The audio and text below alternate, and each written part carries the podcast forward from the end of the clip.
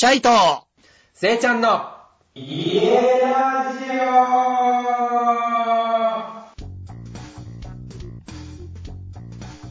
皆さん、こんばんは。オナマステあれ、生瀬に戻っちゃった、せいちー。ゃん。戻っちゃった、ナマステ。はい、ということで、家ラジオ、本日もやっていきたいなと思いますが、はい、よろしくお願いします。お願いします。はい、シャイ君、せいちゃん。うん、どうぞ。今日はもうついに、はい。タギホテルのカンカンさんをお呼びして、うん。ちょっと楽しい会が待ってますよ、今日は。いや、もう本当さ、俺、本当に、あの、どんな人か全然わからないまま、せいちゃんから未だかつてないほど少ない情報で、今回ゲストをお迎えする不安がむちゃくちゃあるんだけど、かつてない。よ。未だかつてないぐらい情報が少なくて、うん。まあでも、すっごいなんか素敵な方っぽいので、なんかちょっと事前にね、はい。あの、ブログみたいなものとか、あとはそのたぎりホテルも調べさせてもらったんだけど、めちゃくちゃ楽しみです。でしょ？うん。いやちょっといろいろな話ね、今日聞かせてもらえるの超楽しみなので、皆さん、はい一。緒にね、このゲストの会楽しんでいきたいなと思ってます。よろしくお願いします。はい。じゃあ早速呼んでいいですか？うん、もちろん。はい。じゃあ、カンカンさんどうぞ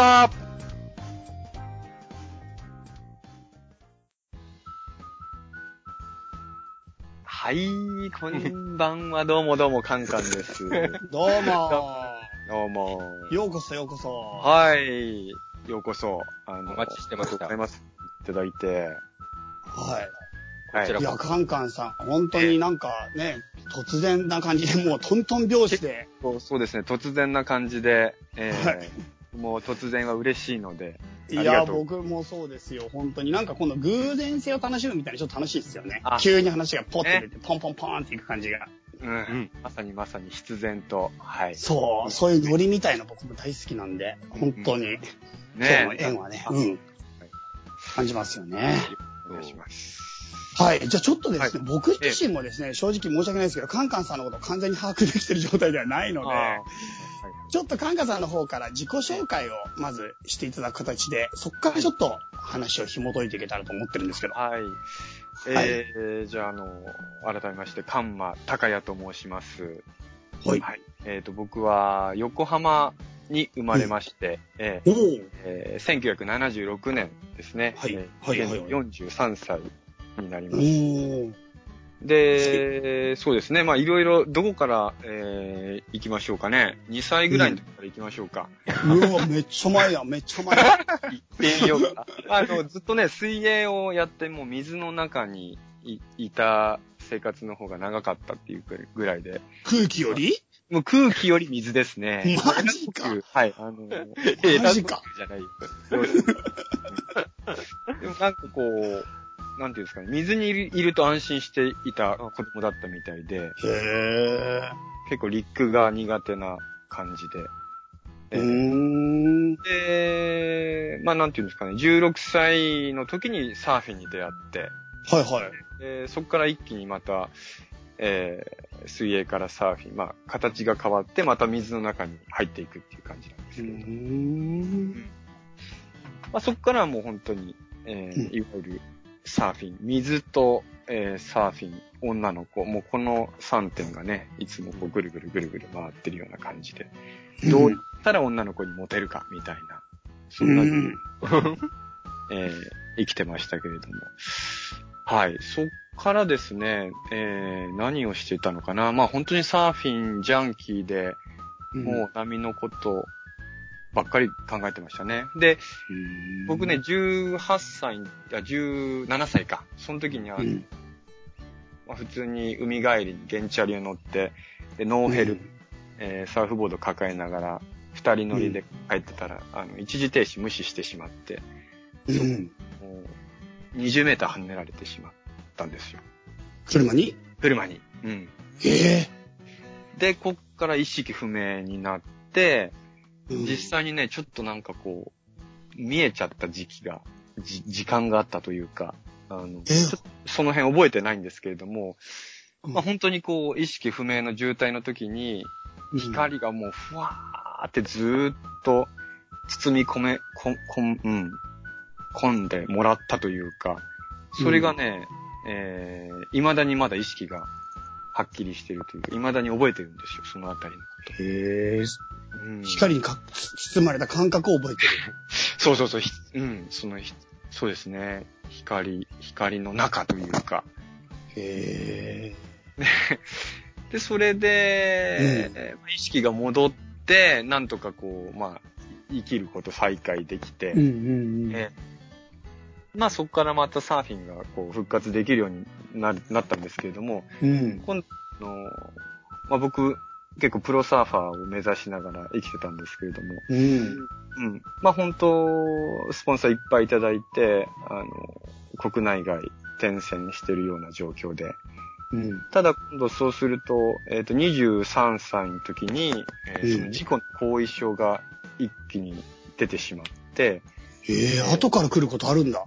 ねえ、これはあの、僕、大腿骨を開放骨折してしまってたので、はなんて言うんですか。まあ、骨がもう、もうそこでなくなってるから、い。うん。やっぱりこう、ちょっとしたビッグを引きながら歩いてると、やっぱ腰とか、あの、いろんな体にガタが来るみたいで、うん。で、20、そうですね、3歳の時に、その、いきなり下半身が動かなくなっちゃって、へえ。うん。もう、泣きましたね、その日はねう。ん。で、まあそこから友達が、えー病院連れてってくれて、うん。えーまあその先生がもう本当に半年から1年はもう絶対安静だってことで、うんで、サーフィンの、えー世界からこう外されていく、外れていく。うんうん。とすると僕は何のために生きてるのかよくわかんなくなってきて、うん。えーまあ生きる意味を失っちゃったんですよ、そこでう。ん。本当2点、2点ね、本当に女の子の子とかサーフィンのことしか生きてなかったから。うん。うん。と、そう。それで、まあここで、あの、うん。実は前の彼女、前に付き合ってた彼女がうん。本を置いてってたらしいんですよね。まあ多分、あ、後々に気づいたことなんですけど、うん一冊の本を置いてって、うん。本を僕がなんかペラッとめくった時に、うん。何かこう、いわゆる、なんていうかな。まあ、生きる、生きるとはなんだよね、みたいな、ちょっとした、今で言う精神世界の本っていうのかな。うん。これがこう、なんか落ちてたんですよね、家の片隅に。うん。うん。で、それを読みながら、うん。なんかこう、そうだよな、何もしないのも意味がないので、ちょっとこういう、まあ自分探し的な、うん、一体何なんだろうっていうことを、ちょっとまあ、世界を旅してみようと思って、うんで、バックパック背負って、あの、うんまあその前にちょっとおお金をね、なんとかバイトして貯めて、うん。で、えーなんとか、えー貯めたお金で、まずアジアに行って、で、まあ、拠点のタイ、タイからいろいろこう動いてったんですけれどもね。あ、もう歩けるようになったんですか、その時には。あ、もうそ、あ、歩けはするんですよ。なんとかこうんう、ビッながらっていうかね、あの、うん。サーフィンと女の子のことがどうしても。もう女の子必ず 確認事項で出てくる。あこととか、まあ、ちょっとした、あの、ことはできてたんですね。うんうん。そうそうそう。ほいで、まあ、そこから、えー、まあ、旅をしていくんですけれども、はい。旅っていうのは、え、今タイって言ってましたけど、アジアが中心で。そうですね。あの、今まではもう本当サーフボード持った旅しかしてなかったから、うんうん。結局、サーフボード持たないとどこに行く、行ったい、行ったらいいんだろうみたいなのが、うんうんうん。なんかこう、旅、旅っていうとこう、なんかアジアな感じがしたんですよね、その時は。うんうんうんで、なんかこう、バックパック背負って、うん。うん。うん。髪の毛縛って、ちょっとこう、旅人っぽいじゃないですか。うん。そんな感じで、まあ、拠点のタイに立って、じゃあどっち行こうかってことで、で、あの辺、タイとか、まあ、ラオス、カンボジア、えー、ベトナムとかぐるぐる行ってたんですけれども。うん。うん。まあ、そんな感じでこう。それな、な、え、それが24歳ぐらいですか？20、そうですね、24歳、25歳手前っていう感じ。ねそうそうそう。まあ、それでね、えーはい。なんかまあ、そうなってくると、ちょっとこう、精神的にもこう、ストイックというか、うん。うんなんていうのかな、こう、風の声とか聞こえちゃったりとかしちゃう。え これ、えマジで？うん。なんか、大丈夫かな？自分でも大丈夫かな？みたいな感じで。え、どんな風に聞こえるんですか？なんだろうな。まあアンコールワットの一番上に立った時があって、うん。でその時にね、あの、お前は何かを、こう、殺してるだろみたいなの声が聞こえてきて、うん。うん。殺してることってあったっけなと思って、まあ自分の奥底に聞いてみたら、そうか。で前の彼女が、すごいまだ未練が実はあったっていうことに気づいて、うん。それで、まあ、その声を聞いたというか、その風が教えてくれたというか、すごいな。うん。めちゃくちゃすごいっすよ。そういうの初めて聞いた。すごい、すごいんですかね。いや、俺そういうの絶対あると思ってたけど、聞いたこと一回もまでなくて、そういう体験した人とか、僕の身の回りにはいなかったんですよ。でも絶対あると思ってて。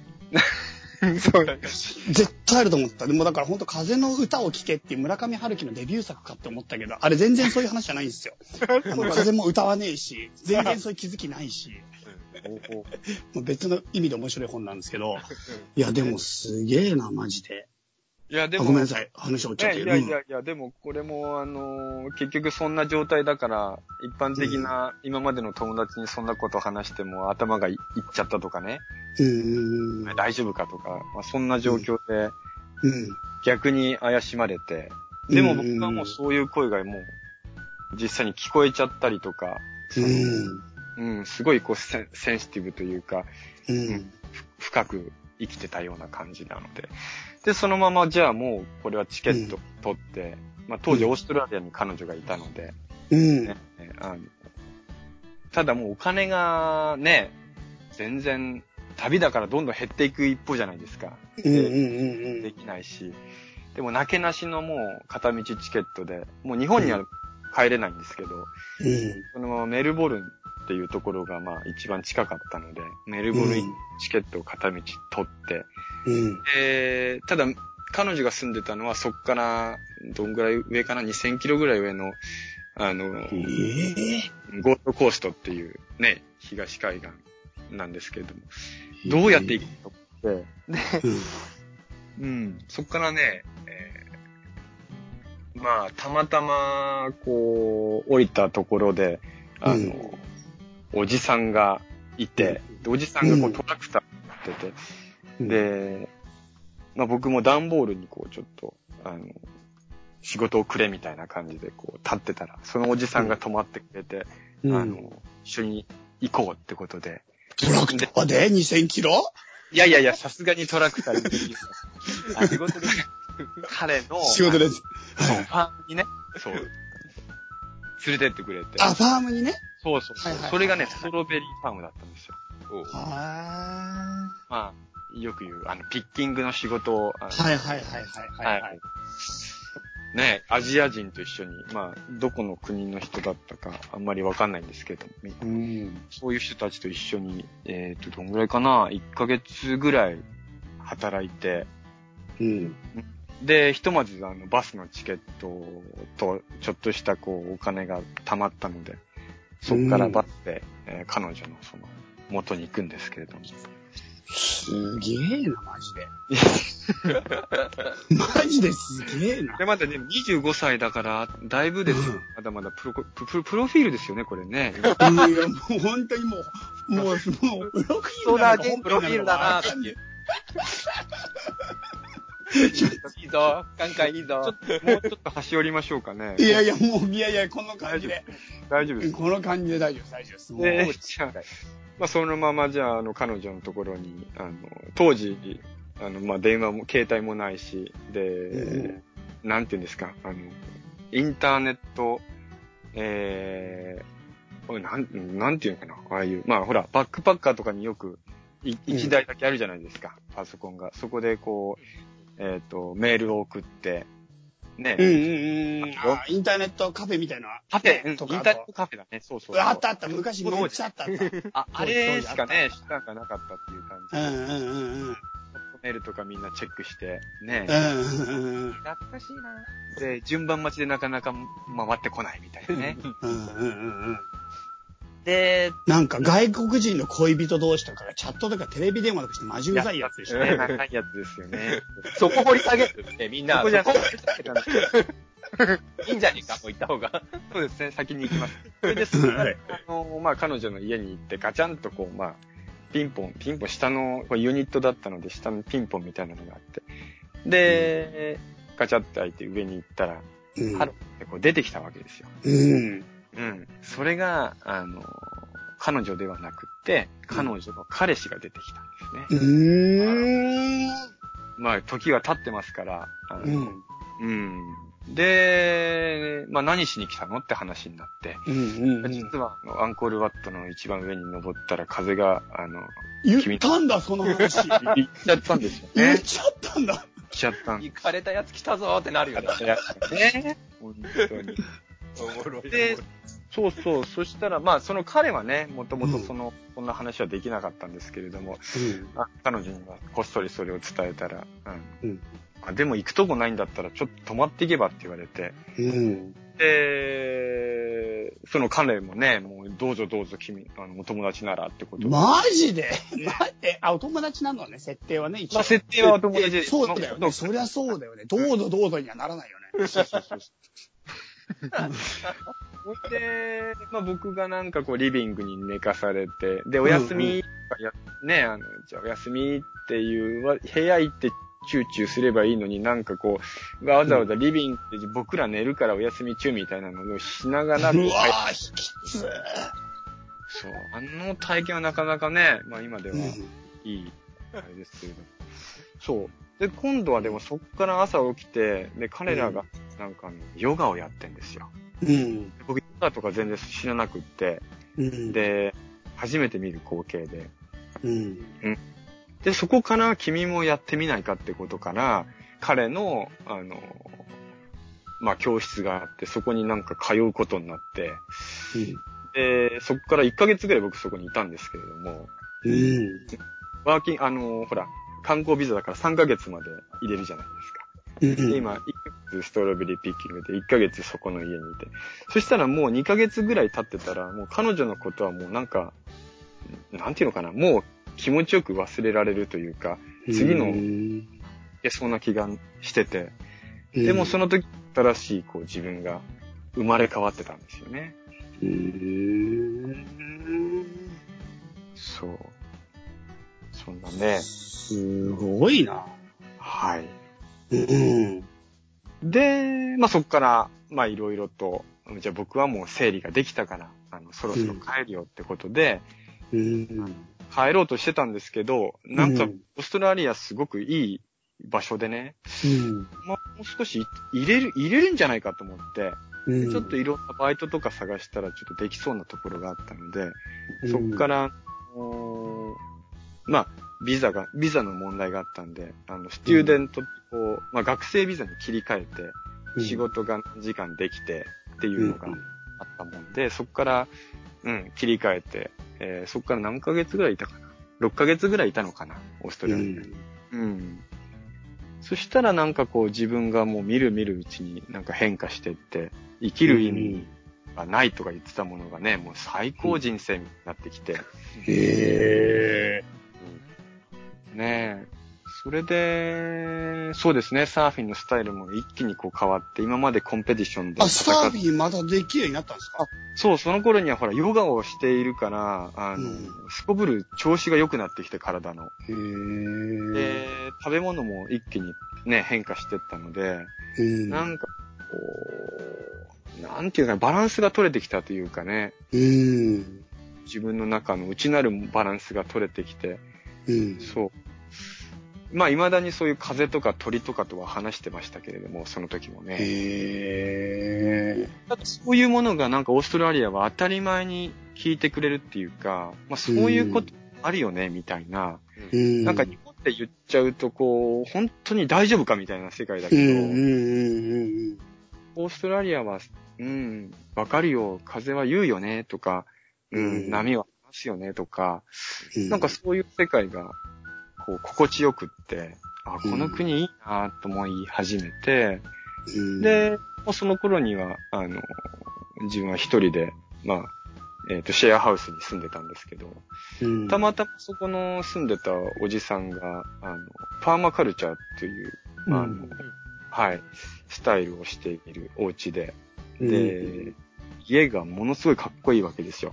うん、でだからその家っていうものに、ものすごいこう、惹かれてって、うん、まあ、家の作り方とか、その、うん。バックヤードのパーマカルチャーデザインだったりとか、うん、まあ庭木のね、植えるこの隙間とか、まあ、コンパニオンプランツとか、そういったものが全部こう、そのおじさんが教えてきてくれて、うん、うん。暮らしって面白いなってなってきたんですよね。うん、で今まではサーフィンのことと女の子のことしか考えてない。女の子まだ続いてる。それが、暮らしに入ってったんですよ。はいはいはいはい。ことによって。うん。で、このスタイルは日本にまだないんじゃないかなと思って、うん、それで、一度日本に帰ろうと思って、あの、うん帰ったんですね。そしたら、やっぱりこう、ほら、鳥と喋ってるとか、風、風とどうのこうのっていう話だから、やっぱり惹かれたら、こう、日本ではやっぱ暮らしにくいんですよ。うん、うん、で、ね、今までの友達にそんな話、人生とはって話しても、本当に話が通じなくって、で、うんこれは困ったな。俺がおかしいのか、世の中、その日本のその、まあ、形がおかしいのか、ちょっと、またよくわかんなくなってきて、うん、で、えーまあ、オーストラリア行ったり、またちょっと海外行ったり来たりしてたんですけども、まあ、拉致が開かないので、あの、ちょっと心理学学んでみようと思って、うん、自分、自分の頭の中を、まあ、一回整理したくってね、うん、うん、それが、えーっと、28歳の時か、27歳終わりの時に、うん、東京の心理学の学校に入って、うん、で、いろいろ学んだんですよ。頭の網をね。うん。これまだ27歳ですよね。そうう。ん、うん、そうそう。で、あの、まあ、その学校がまた面白くって、うんえーなんて言うんですかね。こう、本当いろんな方がいたんですよ。もう、うん、うん。あ、でもおかしくないな、僕は、と思って。うん。そっから、そうですね、最後に、最後にじゃあオーストラリア行ってまた帰ってきたタイミングかな。なんか成田空港で、今までは本当にこう物事を、あの、うん。追って生きてた。うん、うん、うん、うん、と、うん女の子をナンパしたりとか、うん、うん、サーフィンのね、大会で俺が一番だっていう、こう、追って生きてたものを、うん、なん、か、まあ波乗りで言ったら前から波は来るわけじゃないですか。うん、その前から来る波に乗るっていうことが人生の中でもできるんじゃないかなと思って、うん、成田空港着いた時に、あの、じゃあ今からすべて前から来ることだけで生きていこう。って思っうん、うん。そしたらね、いきなりあの、うん今の奥さんなんですけど、本当に前に来て出会っちゃって。うんどこであったんですか？それがね、あの、うんここも、ここもうちょっと詳しくいいんですか？もちろん、もちろん。28歳から背だ景。って女の子の話、ここまでいろいろあるのに、奥さんの一番大事なところが軽かったらやばいっしょ。あの、本当に成田空港着いて、じゃあまず帰る場所がないから実家に帰ろうと思って実家に帰りました。そしたら、あの、寝て次の日に電話が鳴って、家の電話ですね。うんそしたら、高谷君にあの、あなたに電話よって言われて、うちの母から、電話を取ったら、前の友達で、で、カマ君何やってんの？って言うから、いや、昨日帰ってきて成田から、あの、海外からね。それで、うん。なんか何しようかなと思ってたんだよね。って。でもこの電話こそが前から来る電話じゃないですか。うんうんうん前から来た物事と思って、うん。で、何？要件は？って言ったら、仕事頼みたいって言われたんですよ。うん。来た来た来た前から来たぞと思って、うん。そう。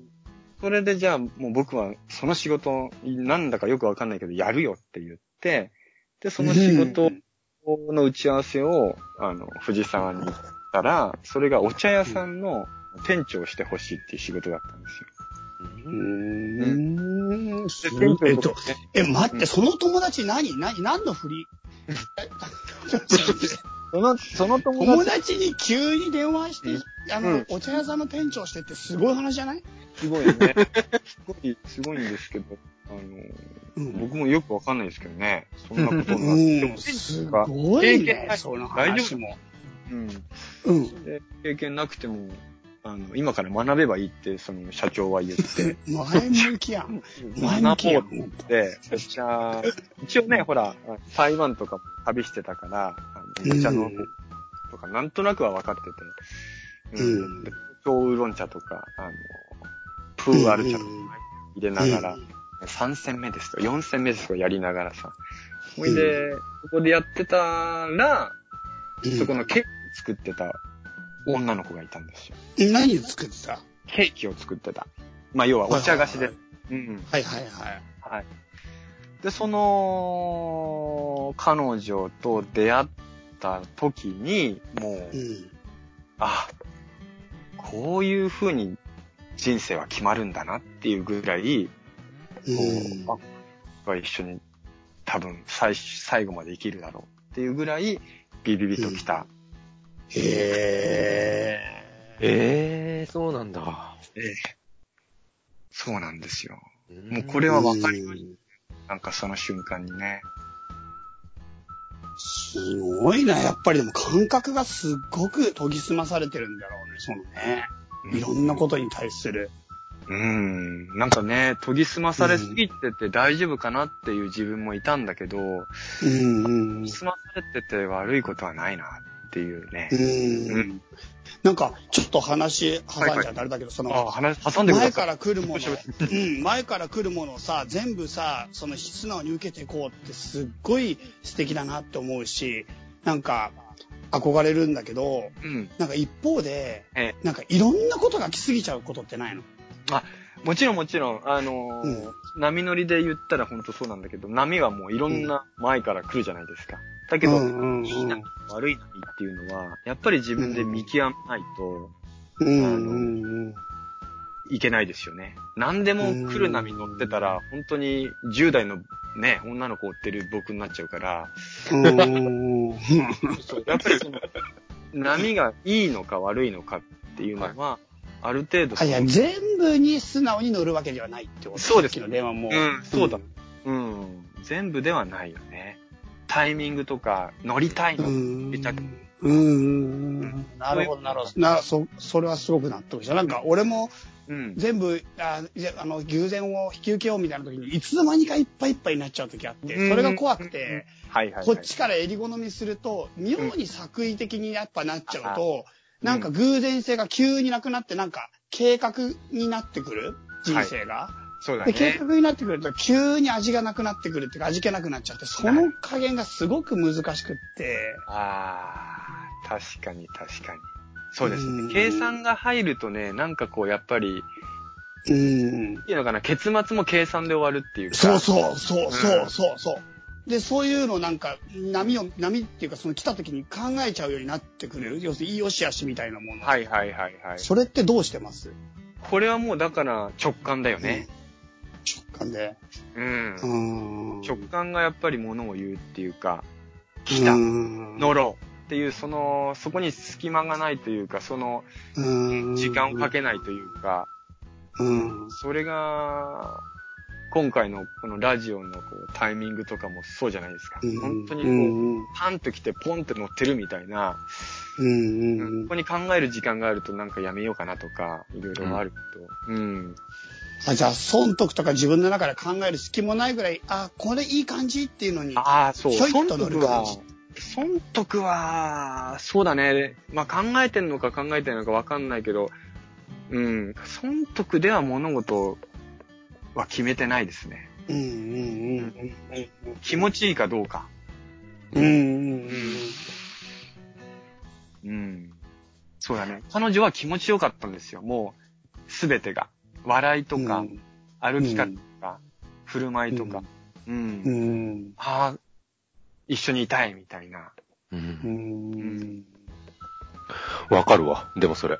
うん。うんうんうん。ね気持ちいいで急に反応したな。違うよ。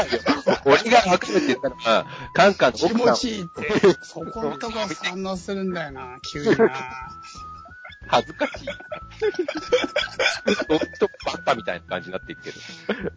いや、でも、その、対する対応の仕方とか、笑顔が気持ちよかったり、本当にした。俺もそれは、うそうんうん。なるほどね。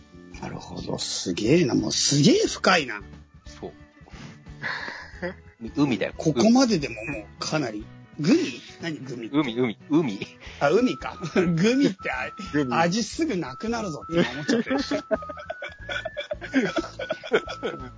せいちゃんが噛めば噛むほど味が出るの例えでグミを言ってるとしたら今すぐた正したいっていう強い気持ちが今。出ちゃった。この流れでグミ言わないでしょうよ。いや、俺もだから、だからなんだろうと思ったんだけど。いいかねえな。はい。はいやいやなるほど。うんそうなんですね。うんえ、今何歳まで来た？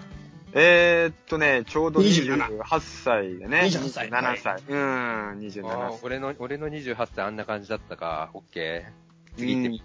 ねえ。で、まあ、こっから、その、最愛のね、妻になるうん舞ちゃんっていうあの方と出会って、うん。その舞ちゃんとじゃあ、何しようか、どうやって人生生きていこうかっていうところで、うんうんうんねまあ、ひとまず日本も広いし、まあ世界もあるし、どこに住んだっていいわけじゃないですか。うん。うん。だけどなんか僕はやっぱり日本で、その、オーストラリアで感じたことを、なんかすごく落としたくって、うん。で、じゃあ一番グッと来るところに住もうよって言って、うん。そのセリフ超かっこいいな。一番グッとくるとこに住もうよ。かっこいいなかっこいいなうん、ねまあ言葉はかっこよかったんです。そっからね、結構いろいろあって、あの、うん。まあまずお茶屋さんが、その、そろそろ辞めてもらいたいっていう話になって マジか。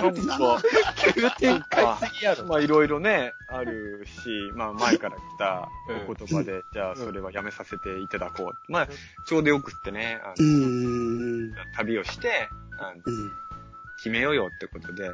で、たまたまね、あの、それも、ちょっと前に、まあずいぶん前か、あの、うん。お墓が、うち仙台にあるんですけど、うん。仙台のお墓にまあ、よく行ってて、で、その帰り道にたまたまあの寄ったところの、えー定食屋さんの隣に、えーフォルクスワーゲンのタイプ2っていう、まあ、いわゆるバスですね。うん。うん。ううん。ん。あれがヘタって置いてあって、うん。そこでおばあちゃんが掃き掃除してて、うん。で、おばあちゃんにこの車はなんか乗ってないみたいだけど、誰のですか？なんて話しかけてたら、うん。あんたこういうの気に、何好きなの？って言うから、いやもう大好きですよ、なんて言ったら、うんでちょっと待ってねってことで電話してくれて、うん。そこの受話器をまあ変わったら、あの、うん。奥でそのオーナーがいて、うん。君何この車欲しいの？って言われて、うん。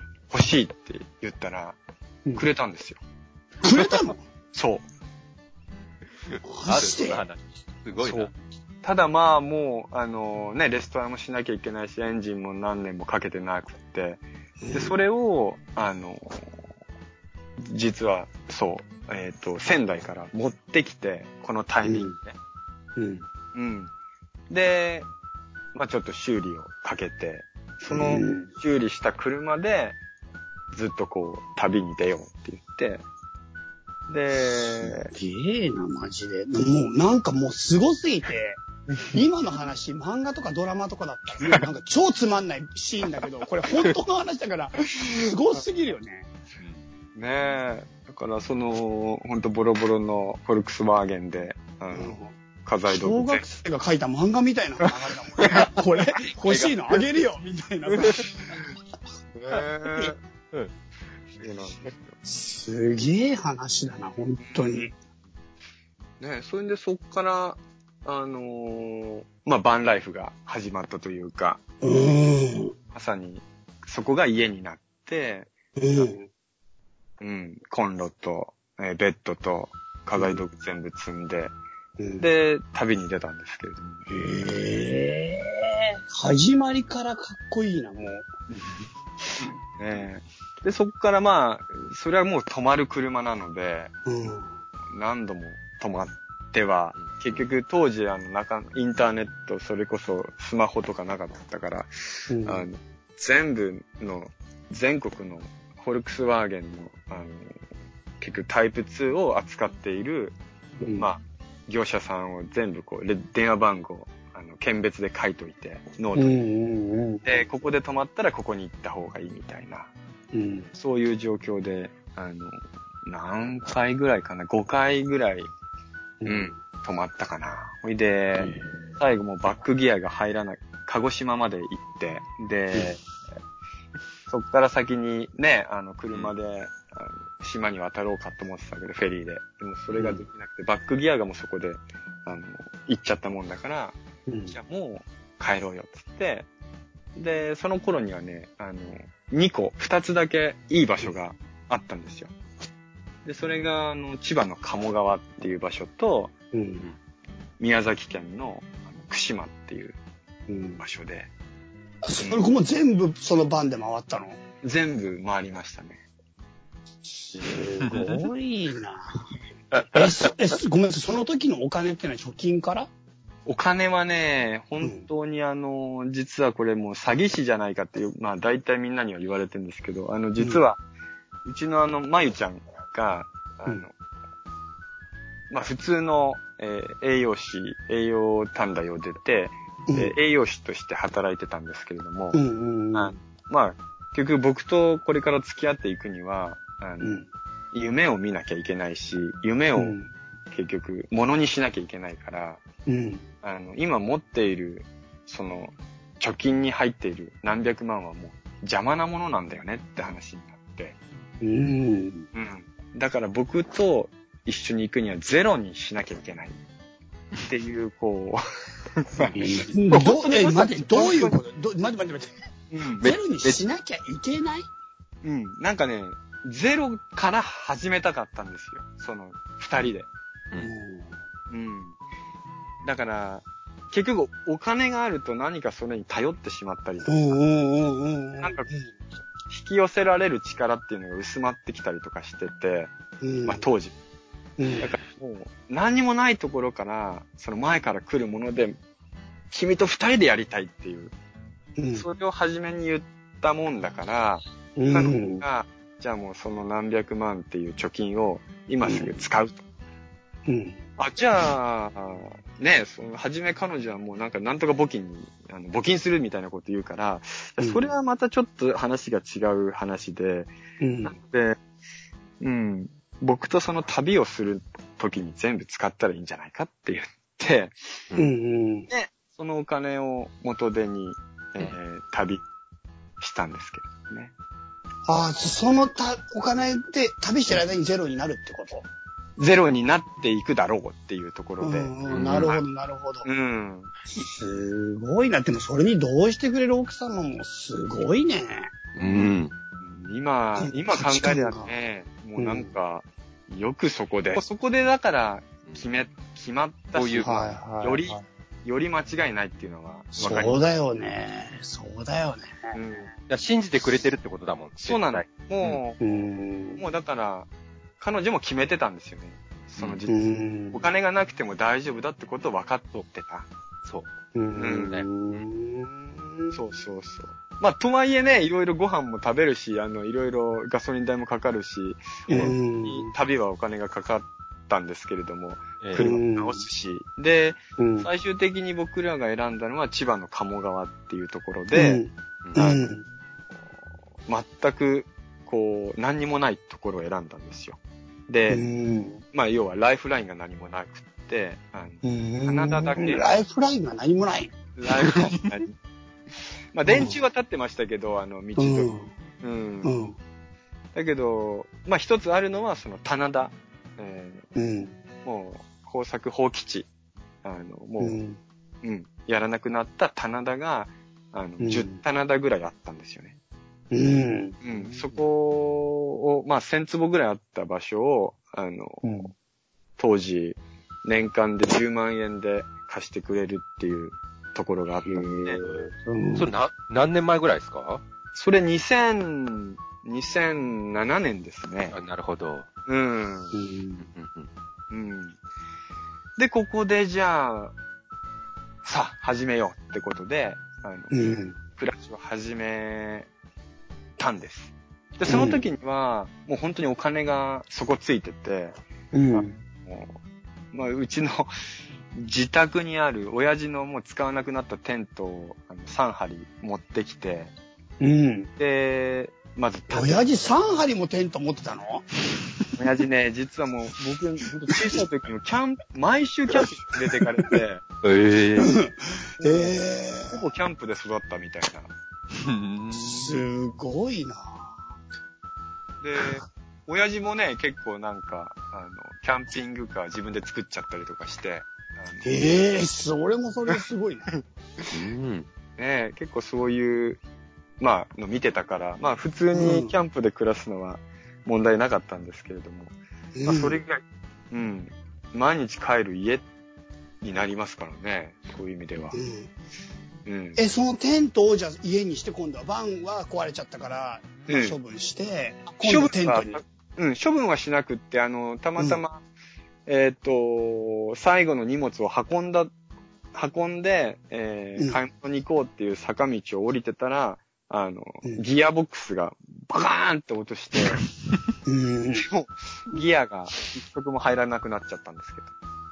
すごいな。全部もう漫画みたいになってる。漫画みたいに。で、そのまま惰性で、まーって坂をこう降りてった、あの、一番坂の下のところの、あの、たまたま知り合ったおじちゃんがいるんですけど、そこのうん。不動産屋さんのおじちゃんところに壊れたって持ってって、そしたら、そのおじちゃんが、おーちょうどいいよ。この車もう廃車しようと思ってたっていう軽トラ、軽バンか。うん。軽バンを、あの、車検が半年ぐらいついてる軽バンを、えーその、ピットインした5分後にもらって、ええそこから軽バン暮らしが半年続いたんですけど。すごいね。待って待って、そのフォルクスワーゲンはどうなった？タイプ2フォルはどうなった？クスワイはもうタイプ2はもう、ひとまずそのおじちゃんち、まあ、あおじちゃんちというか交不動産屋さん。いや、交換はしない。もう大事なフォルクスワーゲンだから、あの、ひとまず、もうお金が底ついてたから、ギアボックス直すにもね、何十万かかるし、うんうんうん。じゃあひとまず、保留みたいな感じで、うん。おじちゃんのそのガレ、まあ、隣の敷地内に止めさせてもらいながら、いいつか言いながら。うんうんうん。でも本当半年後に迎えに行けたんですよ、彼女、彼を。ええあ、男だったな。ワイルドだからな、その子も。うん。すごいな。マジですごいな。そうそう。ほいで、うんまあその競馬で暮らしが始まって、でう、ん。まあい、いわゆる、そんな変な暮らしだから、やっぱり東京の友達なんかも結構こう面白がってきて、で、いつの間にかなんか、週末とかすごい人になってるわけですよ。その棚田が。で、うん見て、キャンプしているんだけど、やっぱりそのまま暮らせないから、水引っ張りたいなとか言い始めて、で、うん水は山までこう、一回調査に行ったら、その湧き水が出てるところを見つけて、で、そこに、うんそこに毎日朝6時ぐらいに行って、あの、うんポリタン10リッターぐらいのやつを溜まるまで待って、うん、で、1日10リッターでこう、暮らすみたいな。へえ、す ごいな。うん。うん。そうそうそう。え、それも二人で、二人で。それ二人だ、まあ基本二人なんだけど、あの、まあうん何人か友達が常にいたので、ああ、そうなんだ。そうそう、まあ、へその友達の何か使ったりとか、なんか。こういうものが足りないからとか、家からなフライパン持ってきてもらうとか、なんかこう、いろいろそこには溜まっていくわけですよ。いろんな、いらない。うん。でも僕らにとって全部いるものだから、うん。うん。まあそういう意味では、本当に人に助けられて、暮らして、行って、水うん。まあそんなことしてたら近所のおじちゃんが、あの、うん。水必要だろうって言うから、湧き水、山水があるから、それをパイプで引いてこいって言って、うちの倉庫にパイプもあるから、それをやるって言われて、でうん。僕の引き方とかよくわかんないけど、なんかいろいろ聞いたら、あ、こういうボンドでくっつければいいんだね、みたいになって、うん。で、最終的に家にその山水が引いた、うん。ことになるんですけど、まあ、うん。そんなパーティーをしたりとか、山水、ね、来たパーティー。うん。いいね。いちいち記念日作って、うん。泥団子ね、あの、泥団子に種入れて、あの、田んぼ中にこう巻いて、いつかうん発芽しますように、みたいな感じでお祈りしたりとかして、それじゃあでうん。発芽しないよね、みたいな。で、結局ちゃんとこう、近所のおじさんとかに教えてもらうんですよ。その、うん。うん。やり、田んぼのやり方を。そうするとなんか近所のおじちゃんとかも、まあなんとなくこう、うん、お前ら何しに来たんだみたいになって、うん僕ら純粋に生きたいんですよ。生活したいんですよ。みたいな話になってくると、うん。ことかって言って、で、しまいにあの近所の棟梁っていうのが来て、で、棟梁が、お前らいい根性してるなとか言って、で、お前トイレどうしてんだ？って言うから、トイレ穴掘ってやってますとか言ったら、お前女の子いんのにそりゃねえだろって怒られて、うん。で、えー今からうちでトイレ作るからって言って、うんまあ、ラーメン工法っていうこう、バーンっていう、簡単にこう作れる工法があるんですけど、うん。それで一日でおじいちゃん、おじ、まあ、おじいちゃんが、あの、作って、それをダンプで運んできて、うん。ジみたいな感じで、へでトイレえお風呂ができて、うん。うん。で、最終的にはその、棟梁が、お前らのとこには人が集まるから、うん。俺が2階建ての家建ててやるってう。言って、んうん。で、自分家の材料を、うん。あの、出してくれて、うん。で、俺はな、多分これが最後の仕事になるからな、っていうわけですよ。でどういう意味で最後の仕事になるのかなと思ってたら、たら、その本当に立てて、俺の背中見とけって言って、もういろんなことを教わって、うん。2年ぐらいかな、ずーっと一緒にこうやってたんですけど、その家がもう立つ、立まあ、胸上げもできて、あとはお前らができるだろっていうところでうん死んじゃうんですよ。へえうん。本当に最後の仕事を彼は僕らのためにしてくれて、うんうん。まあ今でもそれが僕は、まあ学びとなって、まあ家をね、作れたりとか、まあ家一軒は作れないけど、ある程度リノベーションできたりとかそういうことにつながってる。うん。ねすごいっすね。ほんとすごいな。え。まだ30歳ですよ。どうしましょうか。時間あ来たねりますか。いやもう、行きましょうよ。これもう今日はだから、カンタンさんの、大丈夫です。うん、前半生でもいいんじゃないですか、これ。この回。2回に分けます？うん、もう、2回に分けようよ、もうん。うん。行こう。う。ね、そう。で、まあその前に、あの、そうだ、テントの、家を建てる前にもう、どうしようもなかったんで、テントだと。うん。あ、これはもうバスをもらおうと思って、で、路線バスを、あの、路線バスって結構なんかもらえそうじゃないですか。もらえそう？あれ？そうそうなんかえ、何？もらえそうってどうもらえないかなと思って、で、キャンピングカーバス自体をね。とすげえ発想だな、もう、もう、もらうって発想ないもん。そうか、もう、ねえ、当時はもらうものしか考えてないから。すごいな。使ってないやつでしょ？使ってない、そうそうそうそう。うん。うん。だけどやっぱり路線バスはどうしてもいろんな、ある程度整備ができてるから、いろいろな国に行っちゃうんですよね。ああ、そうなんだ。うん海外に行くんだ。海外にね、流されちゃう。だけど、個人でやってる、あの、うん観光バス会社の方にたまたま、あの、イエローページで、タウンページか、あれでこ懐かしい。う、うん、見つけたら、出会って、何したいんだって言うから、あの、うんそのバスを家にしたいんですって言ったら、うん。いいなって言ってくれうて、ん。で、そのおじさんが、うんなんかそこにはロマンがあるなって言って、あの、うん倉庫にしてた、タイヤとか入れてる倉庫にしてたバスをうん。1台あの、その、荷物を全部出すんだったら、やるよ。って言って、へうん。1970年代の日野の、うん。うん。8メーターのバスをいただき、へえ、すごいね。え、それって持って帰るのどうすんの？それ、ね、まあ、あの、普通に牽引、牽引で、あの、ダンプとかトラックの牽引車っていうのがあるんですけど、うん、うん。それで前上げて、あの、ずるずるずるずる、鴨川のあの海、海沿いを、こう、ず来たんですけれども。すげえ。うん、うん。すげえ。えうんそれ、が、うん、あの、まあ、家になったんですね。うーん。じゃあバスに住むんだ、そっから。そうそう、バスで住みましたね。うん。バスに薪ストーブ、もらった薪ストーブ入れて煙突出したら、なんか、すごいこう、しっくりきて、めっちゃかっこいいやんか。っこよさそうだな。かっこよかった。で、うん一番奥にね、ベッドにして、手前にソファー置いて、すごいな。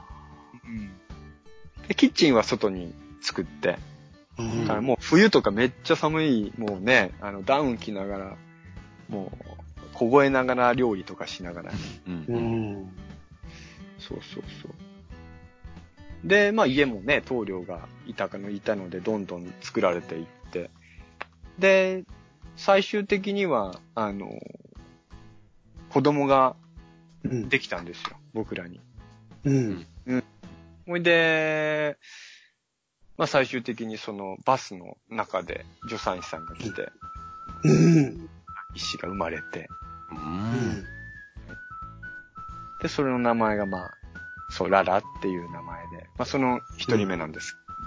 うんで、その直後に、えー、311があって、うん、うん。まだ4ヶ月だったかな。だから、うん。本当に小さかったし、まあ自分家がバスだから、あの、うん。ね、そこでこう、いろいろと、まあ不安を抱えるよりも、まあ一回避難が千葉揺れましたよね、結構うね。ん、だいぶ揺れてう、ん。うん、まあまあ、いろんな問題もあったから、うんそう。で結構まあ意識的にもね、だいぶこう、ちょっと離れたいなっていうのも、うん、すぐにそう、うちの舞ちゃん、奥さんの方がね、あの、子供が、やっぱり守りたいってことで、じゃあもう次の日に電話して、あの、うん友達の家族と、えーうん。避難として、まあ、九州の、うん。九州西の方に向かったのかな。うん。うん。すごい行動早いね、マジで。まあね、そこはね、うん。すげえな。いやいやいやいや、なんか。もう感心しかしなくて、もうラジオになんないもんね、これ。大丈夫ですかね？いやいや、もうすごすぎて、もねう。うん。そうなんですよ。だから、で、そっから今いるところに引っ越した、宮崎。うんそう。これがまた、最終的に、えっ、と、宮崎、やっぱりいいとこだなっていう第二の拠点として思ってたところで、うんえまあ、うん宮崎行ってみようってことで、うん。で、たまたまこれも、あれなんですけど、途中で、あの、友達に出会うんですね。うん。で、えーまあ彼、彼女もその避難してて、うん。で、宮崎行くなら、こういう、あの、おばさんがいて、すごい親切な方だから、あの、電話してみたらって言われて、電話番号だけ聞いてたんですよ。で、うん宮崎行くから、まあ、その方に電話してみようと思って、電話したら、あ、いらっしゃいよってことで、あの、うん。じゃあちょっと世話になりますなんて言って、まうんあ、場所も宮崎のどっかだな、みたいな感じで。で、こう行ったら、えーその住所を教えてって言ったら、僕らが、その、かつてその旅を、ね、ぐっと来るところに旅しようって言ったところで、鴨川ともう一つの場所の宮崎県の串間っていうところの、その海のところに住んでいたんですよ、彼女が。へえ、すごいね。本当にすごいね。本当にこれはもうびっくりして、あ、ここまでなんか物事が用意されるのかっていうぐらい、なんか、うん、本当にこう、決められていくというか、うん、不思議でしたね。こんだけ、あ、ここだよね、俺たちいいって言ったところの脇におばちゃん家があって、うーん。で、そのおじさんっていうのが、あの、福島のあの原発を設計された方で、その旦那さんっていうの。うん。うん。まあ、いろいろとね、その、まあ当時はいろいろ大変だったんですけれども、その方からまあ、を聞いたりして、うん。まあ本当に赤ちゃんがいるんだったら今、いいんじゃないか、ここにいるっていうのはってことで、ひとまずまあ避難っていう状況でこっちに来たんですけど、うん。まあでもこう、いろいろ見ていると、いいところじゃないですか、宮崎って。うんでうんなんか一歩だなってきて。で、じゃあ移住も考えてみようってなったら、おばちゃんの隣の隣が空いてるよってことになって、うん。まあその、じゃあ、まずリノベーションしようってことから始まって、で、今住んでる場所がここなんですよ。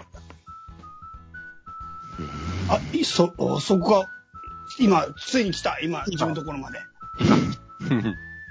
到着。到着。えー、すごいね。もう家ラジオのもうなんかもう、どこ撮ってもすごすぎるでしょ、家が。うん。うん。わらしべ感半端ないよね。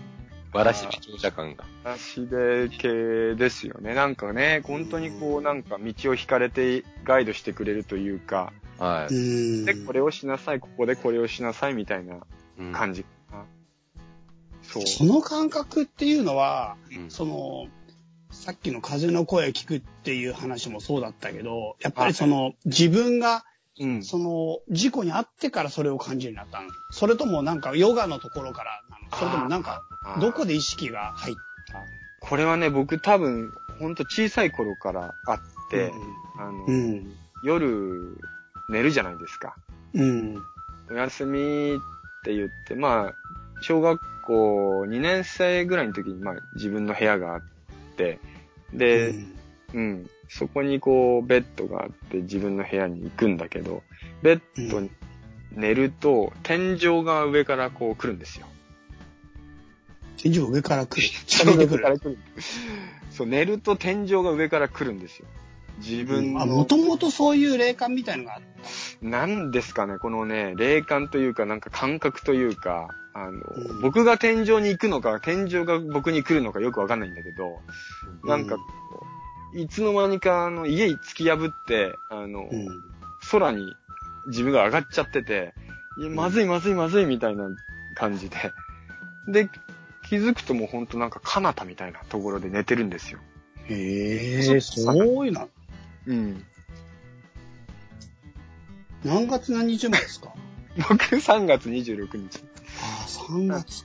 え、何そう何月なんだあお羊座？あ、お羊座なんだ。20か26か。?26。うん。うん。でも、お羊座ってもうまさに生きる意味を問うっていうのが人生のテーマですからね。あ、そうなんですか？うん。お羊座っていうのは生とは何か、生きる意味とは何か、それが人生をつら後押しする最もメインな力。えしかも25歳ぐらいにピーク迎えるんですよ。あららららら。ええだから、お羊座って言えばさっきの話っていうのはすごい生きる意味とは何か、何のために自分は生まれてきたのかっていうのをもう本当に強烈に求めたいし、うん強烈にそれを追求するのが人生の中の、まあ、最も大きな、なんていうかな、モチベーションになるんだよあね。はそれは初めて聞きましたね。しかも感覚的には月を水亀座に持ってるってことですごいその霊的なものに対する感性をうちの中に秘めてる。え、月を水亀座に持ってるってどういう意味？あ、ごめんなさい、ホロスコープ調べちゃいまうした。ーん、すごい。それは、それは生年月日で調べてってこと？うん生年月日にちょっとホロスコープを出して、いや、どんなホロスコープ持ってんだろうと思っちゃって、今話聞いてて。すごい興味深くて。やっぱり水に絡みがあるでしょ？やっぱりそう、そういうことでしょ？あ確かに、水亀座がだからね自分の内なる小さい時に最も力を発揮するのが月なんですけど、うん幼い時の一番原点になる自分の中核になるところが水亀があるよね。うんで、うん感覚とか、うんまああれだよね、なんか、なんて言えばいいかな。美的な感覚みたいなものとか、うんあとは、うーん、なんかこだわりみたいなものとかはすごい自分の中に強くあるよね、だからね。うん、うん、うん。うん、そうだ感ね性みたいなもの。うん。感性。まあ、結局なんか今思えば、まあすべては本当に水から教わったって言っても過言じゃない感じで。うん。水がすごいですね。うん。すごいな、マジで。すごいんだよ。すごすぎるなこうなんか久々にこんな、なんだろう、ゆっくりと自分のね、プロフィールを伝えたなって感じで。なるほど。ううんん。ね本当に。カンカンさん、ちなみにあれだね、40代のその、この、うんなんていうかな、木星が超微妙なところにあるんだな、これな。え。おうん。ちょっとまたその話もあれですけど、逆にカンカンさんでも、聞きたいなそのよん40代の木星？はいはいはい。ええそういう話もいいよね。うん。俺ちょっと占い、もともとちょっと占い僕は好きで、僕はさっき言ったように、あの、偶然あ、僕ね、ちょっと頭の中でやっぱいろいろ考えちゃうんですよ。僕の方のタイプとしては。はいはいで、。考えちゃうし、計画しちゃうし、目標とかも毎回立ててるし、生きる意味みたいなもの頭で考えすぎちゃうの。うん、うん、うん、で、でも、なんか頭で考えて計算して進んでいくと、うまくいかないこともいっぱいああるし、でもそういうこと考えたいタイプなの。はい、はい、はい。で、僕はどっちかというとその必然みたいなものとかうん計画みたいなものをしっかり練るんだけど、うんそこにあえて偶然とか不確かなものを日常の中に混ぜていかないと、なんかやっぱり彩りを保てないと思ってて。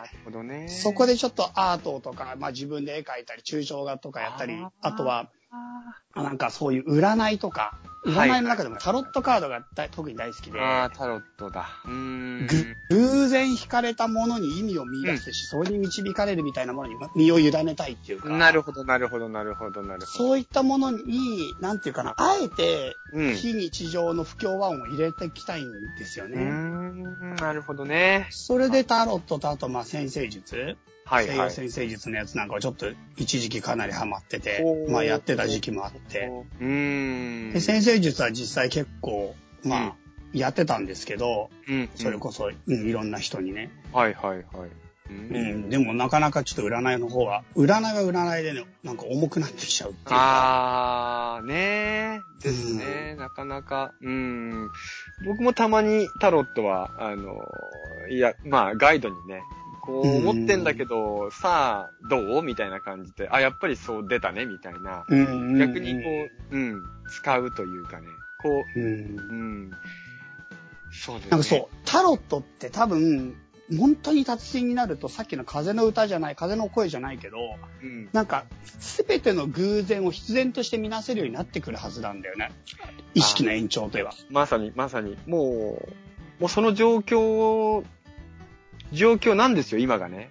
あの、うん、そう。そう僕は。そう。だから、そうそう、そう、カンカンさんがすごいそう思う。だから俺がタロット引いた時に、このタロット今引かれて出てきたカードに、うん。僕は頭で考えて意味を見出すけど、そこに出てきた偶然が全て必然である前提で生きてる世界なんですよね、タロット。はいはい。はい、はいだから。引いた時に、いやいや、偶然これが出たんじゃなくて、出たそこには絶対自然があるのを、俺は頭で後追いで読み解くんですよ。なるほど、なるほど。そう、んで、も、実はタロット引かなくても、タロットの達人って、今風が吹いて音が鳴ったとか、風のうん、なんていうか、その花が今綺麗に見えたとか、そういったはい日常の中の偶然が、必然のメッセージで読めるようになってくるはずなんだよね。だよね。これがね、これがだから、これがうん。世の中に浸透したらもっと面白いと思うんだけど、やっぱり僕の頭の中でしかなくって、まだうんうんうんだからどうしても伝えたいんですよ。うん。そう。ん伝えたいからカフェを作ったり、ホテルを作ったり、うん。本を出したりしてるんだけど、うん。でも、今まではやっぱりそれを伝え、伝えようとしてたから、やっぱり伝わっていて。うん。だけどこれからはもう伝えるっていうことが当たり前になってしまったから、もはや。うん。うんだから、伝えるを生きるんじゃなくって、僕を生きたら、僕が本当に生きたら伝わることになるってういう。ん。それも言ってることわかる。うん。そこがね、今回、たぎりホテルを辞める最大のタイミングなんですよ。なるほうん。じゃあちょっとそのたぎりホテルの話とか、もう本当に家の話とか、今後、ちょっとこれ、もっともっと聞きたいことめっちゃあるんで、はい。申し訳ないですけど、カンカンさん、次回もい来てください。ぜひぜひ。いいね、いいね。あの、次回こそはもうんう、家ラジオの話としてメインでちょっともう一回、メインで行きましょう。うんはい。話聞かせてもらいたいんで。建物と空間と、はい。空間と、はいです。今日はもうだから本当に、はいね、まあ今回一応、カンカンカンさん自己紹介とかして来てもらったけど、もうはっきり言ってめちゃくちゃ良かった。よかった。ありがとう、ありがとめちゃくちゃ良かった。もうなんか俺もう合図中打つ暇もないぐらい。う。いや僕もこのまま話していいのかどうかっていうところですいませうんん。だいぶね、もう、何いや、いいっす、いいっす。大丈夫でいやす相当良かったっすよ。なんかね、しなやかに生きるとはどういうことなのかっていうのを見せてもらった。うん。うん、やっぱり人は誰しも力、肩の力抜いてしなやかに、そのなんかの流れに身を任せたいなって気持ちがあるのと同時に、怖いんですよ。さっき俺も言ったように偶然みたいなものに任せすぎちゃう怖さもあるし、うん。あとは意志がどうしても人にはあるもんだから、うん、その意志をなんかどうやって働かせればいいか、その自然のリズムと自分の意志っていうものの調和の仕方がわかんない。あーなるほどね。うん。それはもう僕もずっと悩んでるし、なんかどっちにつくかつかないかみたいなところがわからない。なるほどね。これ僕はなんか、うん。まず一番初めにそこを、どう、どうすれば一番楽かって言った時うに、ん。うん。水と土だったんですよ。うん。うん。だから、触れればいい。その、自然に触れればいいっていう、うん、その水と土を触ってることによって、うん、勝手にこう、許せていける。人間の生き方が許せていけるっていうか、うん、なんか、土はもう今にできたわけじゃないし、うん、もうやっぱり微生物たちの世界がもう繰り広げられてるわけで、うん、うん。そこにお邪魔させてもらうと何かが見えるんですよね。うん。だからうん、どうしてもなんかこう、作りたかった。要は、あの、土に触れたかったっていう、田んぼとか、うん、うん、野菜、そう、何かを育てたい、土に触れたかったっていうのが、うん、うん、大きかったかな。だから今も土は触れてないと、なんかもうどこに行っちゃうかわかんないんだけど、やっぱり土は触れているし、うん、水も触れているしっていうね、うん。なんかそのあたりは、なんていうかな、頭で考えるよりももう体が知っているっていうか、なんか土と水ってまさに、うん。その命の源っていうか、もうんう、。なんていうか、すべての豊穣なる世界を作り上げてるそのものじゃないですか。うんうんうんうん。なんか、あの、なんていうのかな、農農業、農業の醍醐味っていうか、僕は農業やってないから偉そうなこと言えないけど、本で読んだ話だけど、文化人類学みたいな本で読んだ話なんですけど、えなんかやっぱりもう、その、例えばみかんの種一つ植えてみかんの木が出てみかんがなるっていう、そのみかんのなり方が半端なくいっぱいなるわけじゃないですか。はい一つのところから。えでえ人間がそれにちょっと、その、はなんていうか、頑張ってやったことの、なんていうかな、自然が返してくれる報いが、うんはいもう半端ないレベルで、え。はい。そうだね。はい半端ないものを自然は与えてくれる。で、はい与えて与えて与え尽くしてくれるっていうか、うんまあこれがなんか、なんていうかあの、あの、なんて言えばいいかな。これちょっとうまい言葉が結びつかないんですけど、うんその、贈与っていうことによって世界は成り立ってるとでもその贈与の元々の根本的なものは、自然が人間に対しても数限りないものを贈与して、そこから経済って回っていくわけじゃないですか。ね。経済の本質は信頼であるよりももっと以前にうん贈与なんだと。与えることが経済。そうだね。まさにまさに。うん。うん、だから世界っていうのは実は経済で成り立ってて、それも最初に損得って僕言ったけど、うん損得なんかではない。じゃあで損得じゃなくて信頼なのか、実は信頼でもない。うん本当に必要なのは贈与。与えることっていうのが経済そのものの本質なのだっていう。そうだね。で、それの本当の答えがどこにあるかっていうのは自然と付き合う中で、自然がどれだけ人に与えてくれるか、うんどれだけ自然が人を与え尽くしてくれるかっていうのを、なんか、原点が常にあるっていうか。うん、うん、うん。んそうです。ね。うん。だから、うん。だから知りたかったんだよね。その自然、自然って何なんだろうとか、その、結局、お水を、うん。生まれて、生まれたらもう、僕らが生まれた頃にはもう、ひねれば水は出てくる世界、当たり前じゃない？だけど、わからなかったんだよね。水って何なんだろうどこからが根源で、ど、どうやって来るんだろうっていうのをやっぱり見たかった。うんそした、ら、山に登ってって最終的にその川の一番上まで行ったらそれはもう川ではなくて、もうい岩清水だったみたいな、うん、点だったんですよみたいな。うん。なんか、そういうのをやっぱり本で読んでも、うん。やっぱりじ実体験で目で見て感じてみる方が、よっぽどこう、全部の、全部にあ与えられるというかね。うん、う。うんん。なんかその、そうすると彼は、彼というかその自然は水をくれているわけじゃない。僕らにくれている。うん。なんで俺たちはそれを、な貯めてお金にして、それをまたなんか取引してとか、うん。なんていうのかな。損得を考えてとか、うんそんなところに行っちゃうんだろうと思ったら、まさに今、ね、あの、言われた通り、結局、どんどん与えていけば、いらん、僕が必要ないものをどんどん与えていけば、それはうん回っていく、循環していくっていうかね、必要なものうんも必要だから必要なんだけど、必要じゃなくものってすぐにできるじゃないですか。うん。うん。うん。それを次に必要な人にこう与えてったら、なんか世の中、世界は回るんじゃないかなって思ってったら、やっぱりお金はいらないんだよね。最終的うに。ん。うん。お金っていうのはだって、ただの、ね、なんていうの、うん仮のもんだからさ。